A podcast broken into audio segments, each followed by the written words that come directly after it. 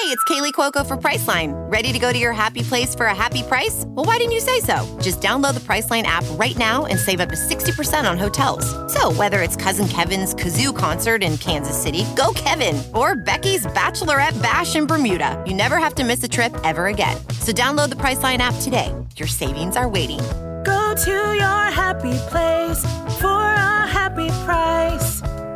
Go to your happy price, Priceline.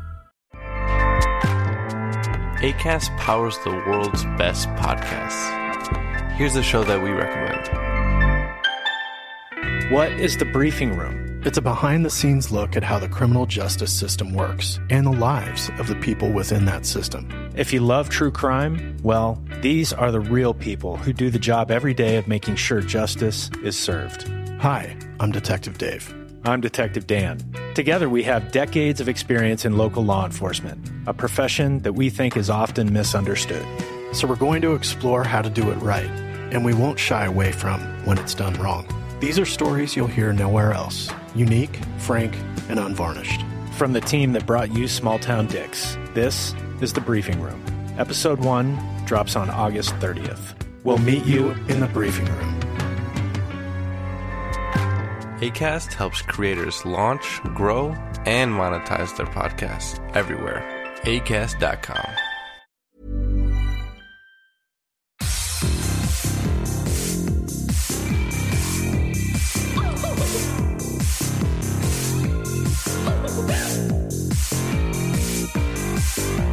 Somebody please think of the children!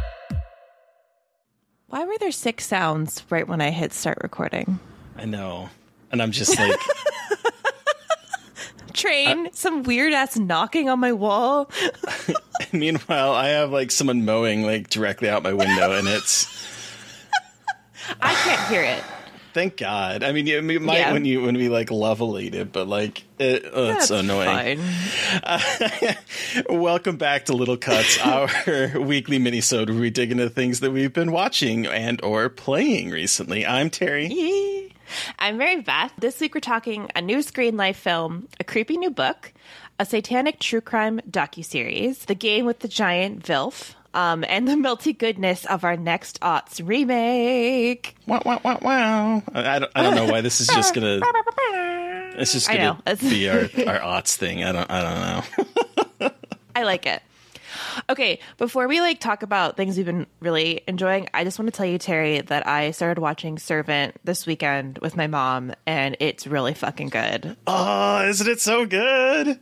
It's so weird, and it's so good. Like, my mom, who is not a big horror person, and she's a little bit picky, she couldn't stop watching it. Like, the first episode, she was like, I don't know, this is really weird. I'm like, I'm watching it. She's like, all right, let's watch it. And we watched... three episodes in one day, and she was like, wow, this is really interesting. I'm like, see?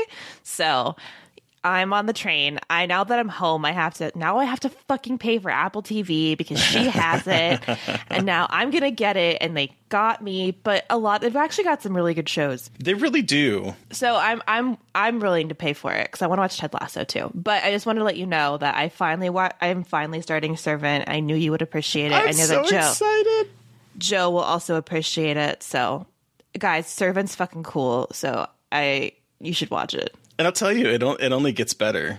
It only gets better. It's fucking weird. I can't stop watching. It is. It is such a weird show, but it's so fucking watchable. Oh, so weird. Anyway, I knew that you'd be very excited about this. I'm so excited. So, what is this satanic true crime docuseries? It sounds exciting. Okay, but that sigh is the opposite of exciting. Well, okay, I've only watched the first episode. It's called Fall River. And it's coming to Epix. It starts on Sunday on Epix from Blumhouse. And I'm not 100% sure what I think about this show yet. Wait, like Blumhouse did docuseries? Yeah, they're doing this. Oh, cool. This docuseries with Epix. I don't know how I feel about it yet. It's kind of icky. Well, it's about a very icky subject matter, but it's also it feels a little. Sensationalist in some ways. Oh, is it one of those kind of exploitative true crime things? I'm afraid it's going to be one of those. So It takes place in 1979 in Fall River, Massachusetts, which is where 100 years prior the Lizzie Borden murders happened. Has absolutely nothing to do, at least so far, with the story, but it is a point that they bring up in this docuseries. And three young women were murdered in 1979, and it opens up on a kind of dramatic reenactment of the cops finding one of the women's bodies. And I'm not going to say what happened to the woman because it is absolutely gross and disgusting, but she was murdered viciously. And then it kind of launches into this idea around satanic panic of that era. And they're saying that it's a ritualistic murder, that there's cults involved, that it's Satanism. The guy, you know, immediately. Holy shit. We're going to leave this in because I have been trying to capture on my phone because I feel like people don't necessarily understand the kind of shit that I have to deal with. And that is as loud. That is what I have to deal with. That's one of the loudest ones I've ever heard, too. Typically, when I hear it, I mute that. But like I was in the middle of conversating.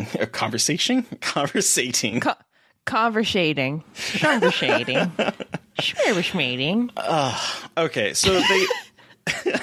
They established right away that this guy that was a pimp, they were all, at least I believe they were all sex workers. He was, they established this man as their pimp and also as a Satanist. And he is currently, or at least, I don't know. I haven't looked into what is happening now, but this first episode, he is in jail for the crimes. And it sets up all of this talk about like establishing connections between the victims and him. And then it ends with kind of trying to pull the rug out from under you. But the music in it is very bombastic. I don't like that they're using... I never like it when shows use reenactments because you never can tell if the rest of the footage that they use in it is real or if it's still a reenactment. It kind of gives it a kind of cinematic vibe that I don't really vibe with for what it's telling. So I'm not 100% sure how I feel about it, but it could also be trying to sensationalize this because satanic crimes were sensationalized at that time. So I don't know if it's leaning into that and it's going to change. I don't know. Okay. I'm not 100% sure how I feel about it. I'm reviewing it with Joe Lipsett. Okay. And we'll see how it goes. But there's 4 episodes. First one premieres Sunday on Epix. So if you still have Epix after you signed up for St. Maud, if you signed up for it earlier, you can, I guess, maybe watch this, but I don't know if I recommend it quite yet.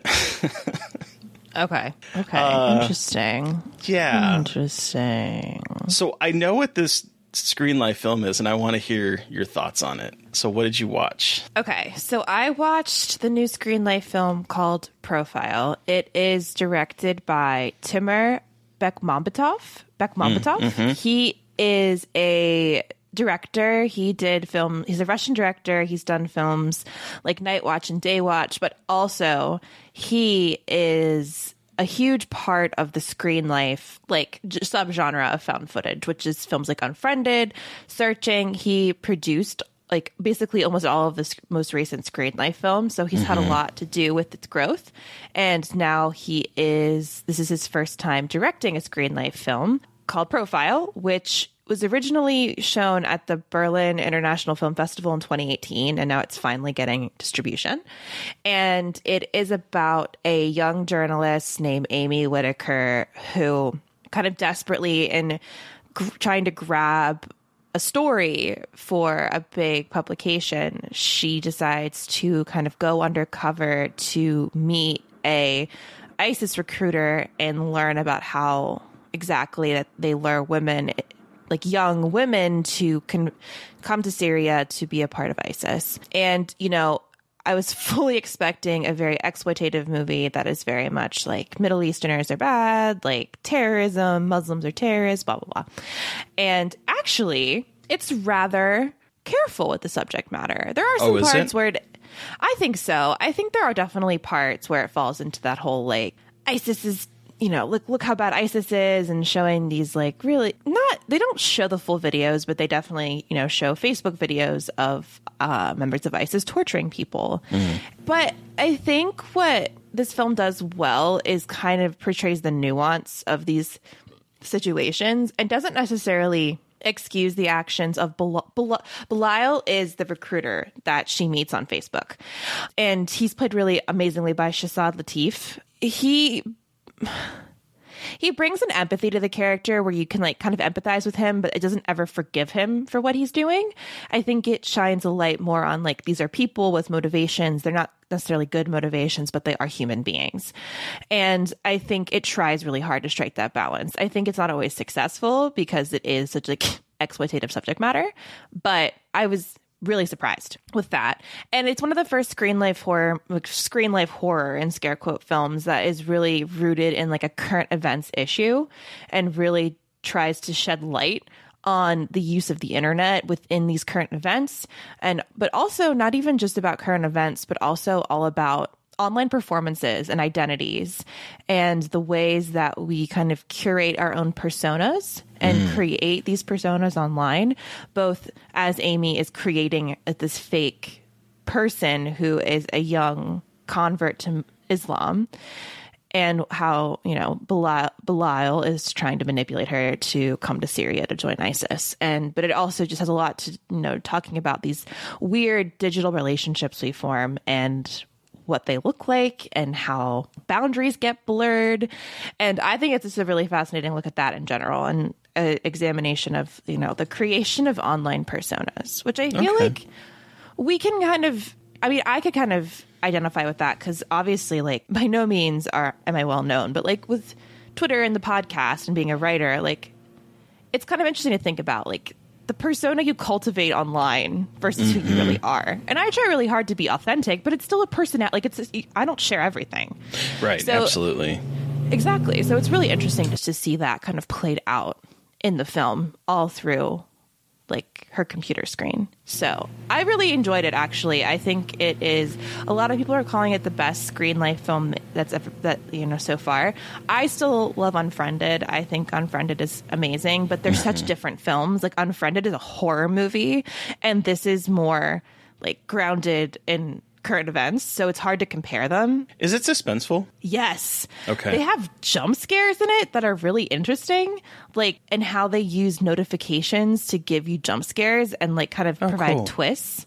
I think there's a lot of tension, and it's surprising how much tension that it creates through like her really quick clicking around on the screen, or like how these notifications pop up when you don't expect them to. I don't know. It's actually very, you know, skillful in that, building tension, because it's hard with those kinds of films. So yeah, I recommend it. I think it's really a fascinating new addition to screen life films.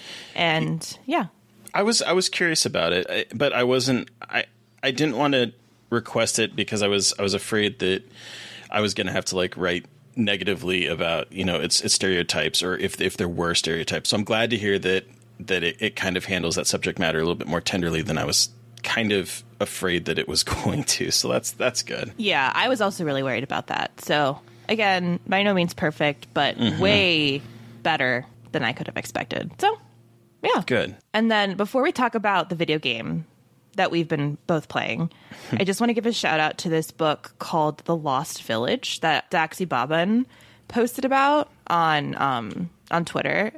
This is by Camilla Sten. It's Swedish. And it's described as the Blair Witch Project meets Midsommar, and it definitely is so far. I have not finished it, but it's riveting. It's definitely one of those books that I wasn't able to stop reading when I start. I wasn't able to put down. It is about a documentary crew who goes to a village that was lost, that, you know, one day everyone disappeared except for one body they found and a baby who was alive. And it is fascinating. It is like reading a found footage movie, kind of. It's really interesting. It's interesting. Yeah, I saw Dax tweet about it, and I added it to my Amazon list as well. I haven't ordered it yet because I'm currently reading a Stephen King book for a podcast. So like I'm trying to like focus on that, but he got me to be interested in it. It's really good. I recommend it too. I've been doing more reading recently, which has been great because I've kind of been on a slump with that. Yeah, I'm hoping because I'm back at the office and everything is locked down, I've been reading the Stephen King book at lunchtime, and I'm like, oh, maybe this is how I can actually get back into reading, because it's been It's been so long since I've like actually sat down and read. And so I have a couple books lined up, and this is one of them that I think I'm going to start digging into at lunchtime. So I'm excited to hear that it's good. Yeah, it's definitely a page turner. I'm reading it on my Kindle, so page turner and scare quotes, but right. Okay. All right. This is the big thing that I am excited to talk about with you. Yeah. I am afraid I have somewhat of a hot take in this game, and that I think the first 5 hours are really good, and then I think it kind of nosedives and goes back to the issues that plagued 5 and 6 of the series. Did we say we're talking about Resident Evil Village? Oh, shit. We are talking about Resident Evil Village, everybody. Yeah. Yeah, that's what we're talking about. Oh, jeez. So just to start off, Terry has finished the game. Mm-hmm. I have not. I am in the middle of the third lord of the village. Mm-hmm. So I'm about 5 hours, 5.5 hours in. Yeah. Yeah. But so okay, I can't say I agree with you yet, but I see where you're coming from. Mm-hmm. I mean, okay, I think the first place, the castle with the vampire lady that we all want to fuck. I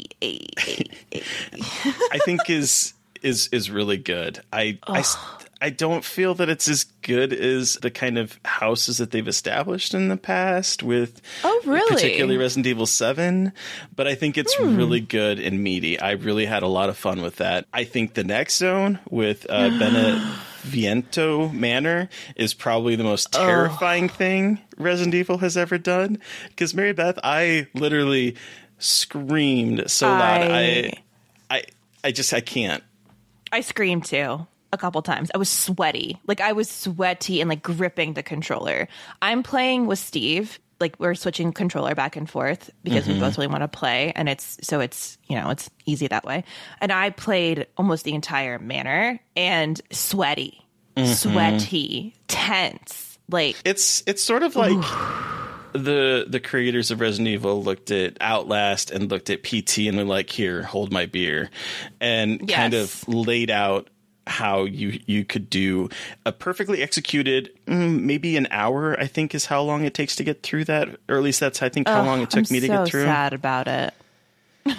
Well, that's my complaint, though. Yeah, and, like, Steve and I looked at each other, like, when it was done, like, the boss fight. And I was like, are you serious? That was it? That was the boss fight? Like, after the boss fight at with Lady Dimitrescu, which was like pretty epic in scale, I thought. Like, it's big, it's kind of intense. It wasn't necessarily difficult, but like it's like, you know, a big crazy fight in a castle. This one was disappointing. It felt so anticlimactic. And that's kind of my complaint as we're going forward. Okay. And so I'll be curious to hear, when you guys finish it, your thoughts on the last half of it. And obviously, I'm not going to spoil anything. I feel that the amount of time we spend in the first two areas, like the village area and the castle, is meaty. And then it just feels like you've been exploring a theme park, and then you just get on one of the automated rides, and then it just goes, and you like, oh, yep, there's that. Oh, yep, there's that. Oh, we're done. And that's kind of how the rest of the game felt for me. And again, no spoilers, but the final boss was the most disappointing experience. Oh no. Okay. Well, I've had in a Resident Evil game. So I'm curious to hear what your guys' thoughts are. Yeah. Well, yeah, because like Castle Dimitrescu, the level design in this. I mean, like, despite the inconsistency with length, like, the castle is gorgeously designed. Like, this game is beautiful to look at. Oh, it's stunning. It's stunning. But the level design, I think, is really cool, which is why I was disappointed with the Beneviento Manor, because I feel like there were so many other things they could have done with it. I mean, I'm not a game designer, so who the fuck knows? But it was just so... The way the house was laid out was so cool, and I wanted more time in it. Yeah, same. And that's how I felt about Moreau, honestly. Okay, so we'll see how far I get into that, but we're fighting a big fish, or we just got this big fish boy. But yeah, and I'm really into, like, I know I've heard some people say they don't necessarily like the creatures, or they're more into like the Southern Gothicness of Seven. I really like this kind of Gothic, like Victorian Gothic-y creature feature of the like influence of this one. I'm really digging that, and like the different creature designs.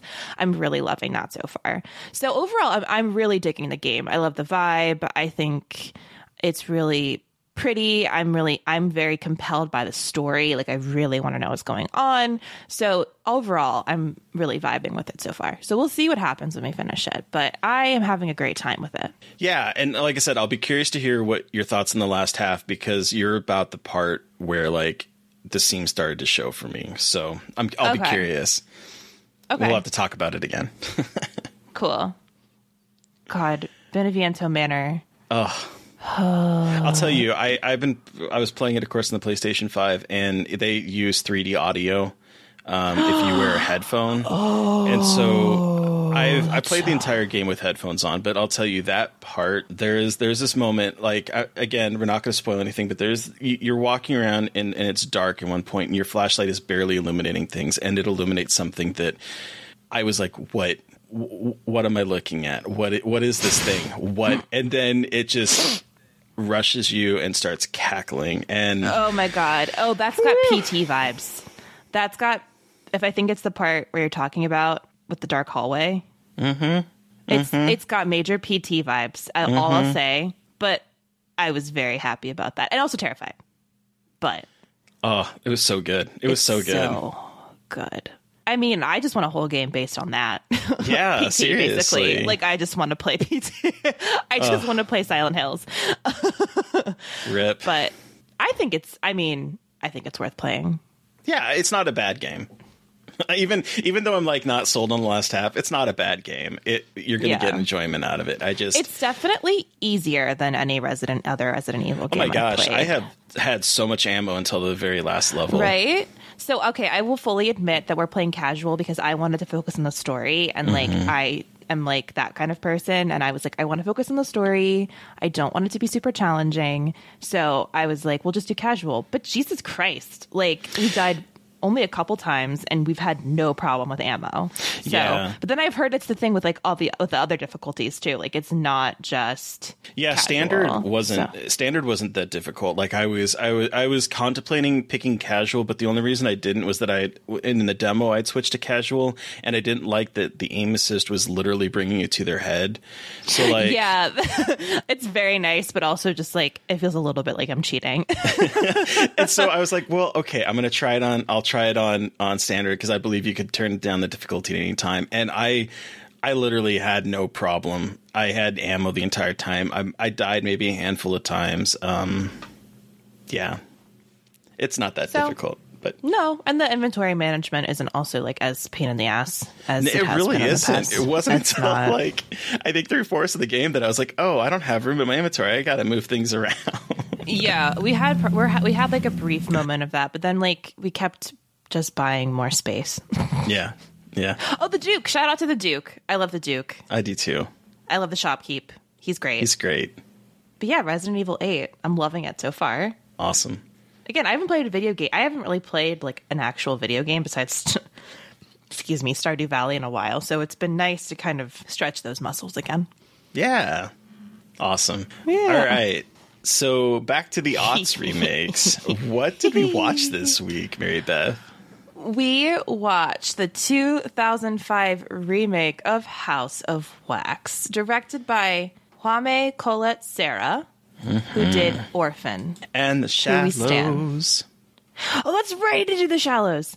But yeah, we watched House of Wax. I've seen this before. So I'm curious... What were your thoughts watching this, like, 16 years after it came out? Okay. It needed to be shorter. Oh, really? I thought it needed to be shorter. I thought the beginning was kind of boring. I think they took too much time to establish the characters in the town. I know it wasn't terrible, but I was like, this could, like, be a little bit tighter. But once they got into the House of Wax, that shit's mean. Right? Like, they just jump right into killing these characters in, like, really nasty ways, too. But Jared Paladecki's character is, like, immediately, like, as soon as the shit starts popping off, like, he's ganked. But then he's, like, you see them make him into a wax figure, and then his friend finds him and peels off his cheek. Oh. And I'm like, ah! Like... And keeps peeling it off, trying to make it better. Oh, keeps peeling it off, and then it just, like, exposes his teeth, and it is just nasty pants. It's mean. It's mean. And then our final goer gets her finger snipped off, like... Oh, like... And, like, she immediately gets captured, gets her fingers snipped off, gets her lips glued shut, and has to rip them open, which is fucking nasty. I dug it. I don't think I liked it as much as I thought I was going to. I think it was a little long, like I said. But, like, the most early 2000s cast, Alicia Cuthbert as Carly Jones, the final girl, Paris Hilton as her friend, Chad Michael Murray as the final girl's twin, bad boy twin, Jared Padalecki as the final girl's kind of douchebag boyfriend. I mean... John Abrahams, who was in Scary Movie, as Dalton. Right? The music... is just oh my god, early 2000s amazing. The cut to Minerva by Deftones. I was like, yeah, this is the music I love, and I love that it was just throwing out alt rock hit after alt rock. Oh my god, it's so ends with good. My Chemical Romance. Like, oh, give me this shit. I really had fun with it. It's mean as hell. I didn't realize how mean it was. I kind of love the part where Paris is running around trying to escape, and like he's jabbing through the grates. Like I think there are some really interesting, like some cool kills, and the fact that all of the people aren't just killed but like turned into wax figures, and the whole town is populated with wax figures. And then when they're when some of them die, like at the end, everything's melting, which was so fucking cool. And the ending with the melting house was so fucking rad. They're like dying inside of these like gross wax prisons, which is so fucked up. It really is. Oh my god, it's so fucked up. From the moment that Wade gets his Achilles tendon snapped to the way that unfortunately, I have a lot of like thoughts about how they kind of abused Paris Hilton in this movie. And yes. Oh, yes. That kind of really kind of bothered me watching it back now as like 16 years removed from it. Because I remember the time when it was like basically the advertisement was based around come see Paris Hilton get killed. Oh. Like they were leaning into this, and I didn't really think about it at the time, but like looking back on it now, I'm like that the advertising around this was really gross. The way that they kind of leaned into the filming aspect of like her sexual conquest with her boyfriend, it felt really mean spirited to her, not necessarily to her character, but to her in particular. Yeah. Well, and like, you know, she's the only other female character. She's got long blonde hair. She is like shown multiple times giving her boyfriend like roadhead and like making out with him. And she's going for her lipstick. Yeah. Oh god. But like, yeah, I know what you mean. I was pleasantly surprised. I thought she was actually pretty good. I've never really seen her act, and I was like, oh, but she's a decent actor.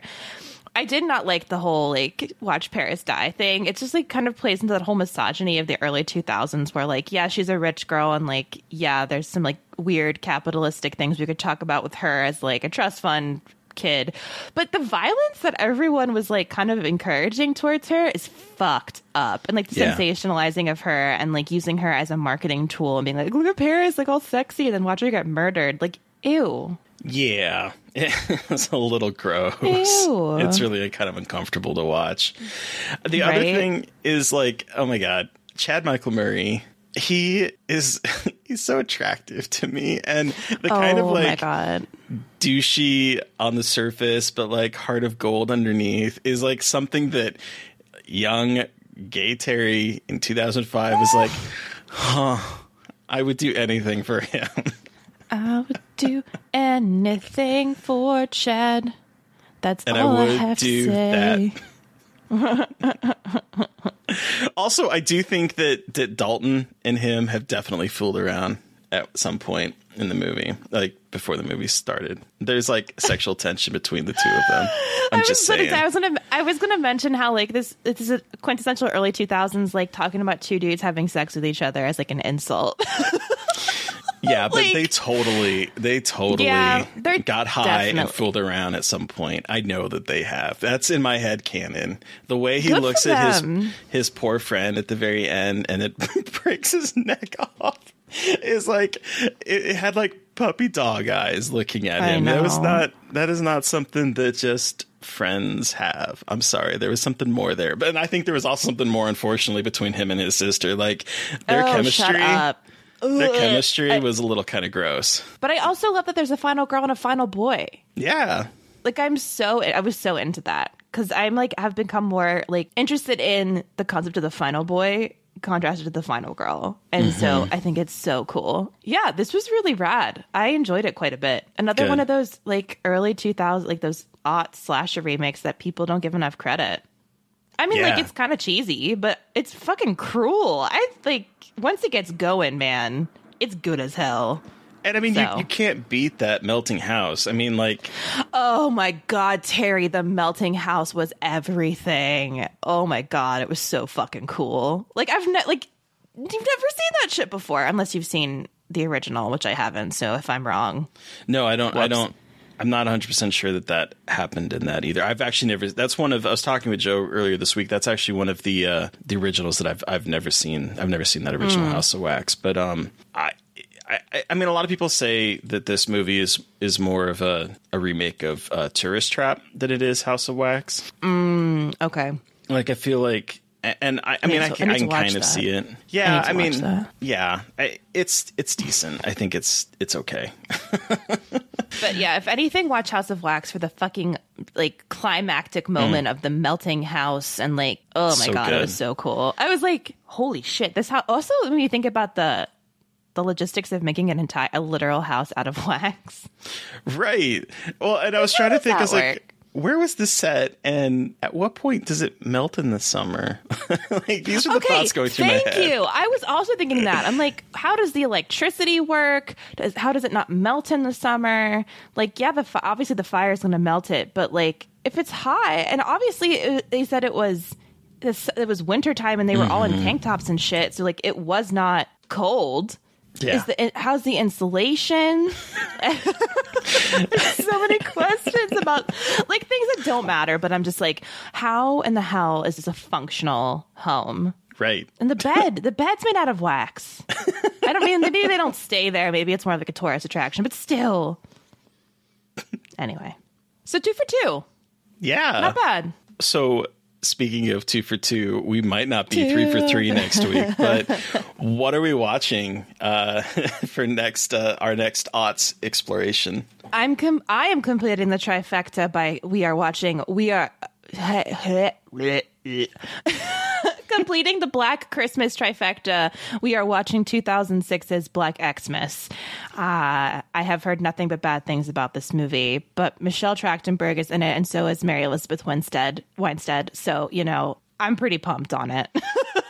I haven't seen this movie since I saw it with my brother on Christmas Day in the movie theater. My God. Amazing. Yeah. So I'll be curious to revisit it because, yeah, I've also heard nothing but bad things. But, you know, sometimes you get to revisit things and all of a sudden, you know, we like to reevaluate the old stuff. Well, also I feel like I'm watching these now instead of having seen them before. And having that distance probably is, I don't know if it's helpful or not, but like I'm appreciating them. Like I can see them. Obviously can see the issues and like very much early 2000s stuff, but I'm enjoying them. Yeah. Like, I think there was a lot of really cool ideas. I think they were really mean. These movies are mean in a way that we talked about this with The Hills Have Eyes, in a way that modern horror is not anymore. It's not as gory and fucked up. And I like those risks. Those risks are really cool. And, you know, maybe they didn't pay off in the moment. But you can't deny the creativity of those movies. Like, yes, they're remakes, but like, holy shit. Like, these directors were really like doing the most. And I appreciate that 100%. Yeah. And from what I remember, Black Xmas is also very mean spirited. So Those are two of the loudest to instances. My existence. Oh my God. Does that happen at night when you're trying to sleep? Yeah. Cool. Everyone in your neighborhood sucks shit. Yes. Like, who does that? Oh, Terry, I'm so sorry. Welcome to rural America. Wait, Polo Hills Have Eyes, and just like put barbed wire or like. Oh my God. You know. That's fucked up. I'm sorry. That's fucked up. No, the thought has crossed my mind because like you don't understand how obnoxious it is. Constant. This is a constant thing. Put one of those annoying signs in your front yard that say "Drive like your children, live here." Oh, a house two houses down has that. Okay, my grandparents said that because they live on a similar road where like somehow people race down it. I'm like, what are you doing? Like, why? What is the benefit? Yeah. Anyway, people are rude. Yeah, very rude. Pivoting to a happier note, Terry, who are we talking to on Monday? Well, this is both a happy and a sad note. It's happy because we are talking to writer and podcaster Brian Christopher, who we love, and he brought with us, The Neverending Story, which is... We finally watched it, because I know that's a big one. Jesus Christ. Y'all, this conversation, we major sad girl vibes. Like this, this sad girl vibes for sure. This is, we had a couple really funny episodes, and this one is definitely a little bit more on the sobering sad type. But it's a great episode regardless. It's a great discussion. It's just like... We also sing that the Neverending Story song quite a few times. Oh, it's true. It's the Neverending Story. Da, da, da, da, da, da, da, da. Yeah. Tell me what you see. Anyway. Oh my God. Anyway, so listeners, you've heard from us, but we want to hear from you. I like how we just get super serious. I know. So you've heard from us. Did you watch a film we talked about this week? Did you read a book that we talked about? Did you play a video game that we talked about and have some thoughts? Do you have suggestions for our next aughts film? Send us an email at scarredforlifepodcast@gmail.com or reach out to us directly on Twitter. I'm at MB McAndrews. And I'm at Gaily Dreadful. And of course, don't forget to follow the podcast on Twitter at Scarred Podcast. And please, please, please, please go rate and subscribe and review. And I said that all out of order and it confused me, but we got there. Thank you to Eric Power for our artwork. Thank you to Sean Keller for our music. Thank you, everybody, for listening. Please stay safe out there. But most importantly, stay creepy. And until next time.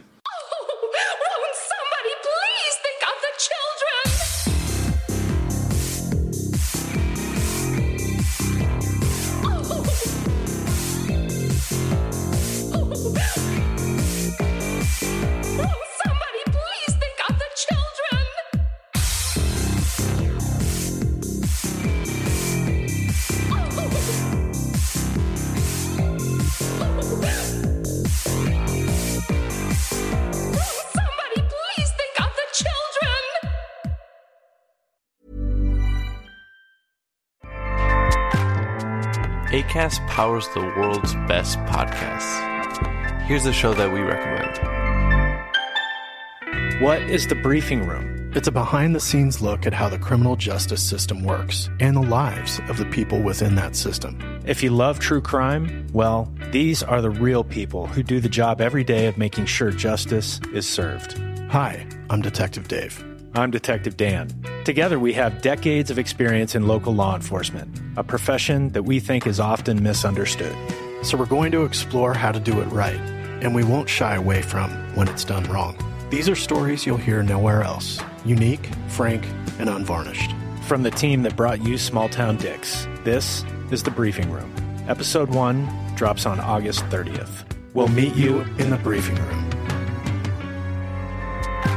ACAST helps creators launch, grow, and monetize their podcasts everywhere. ACAST.com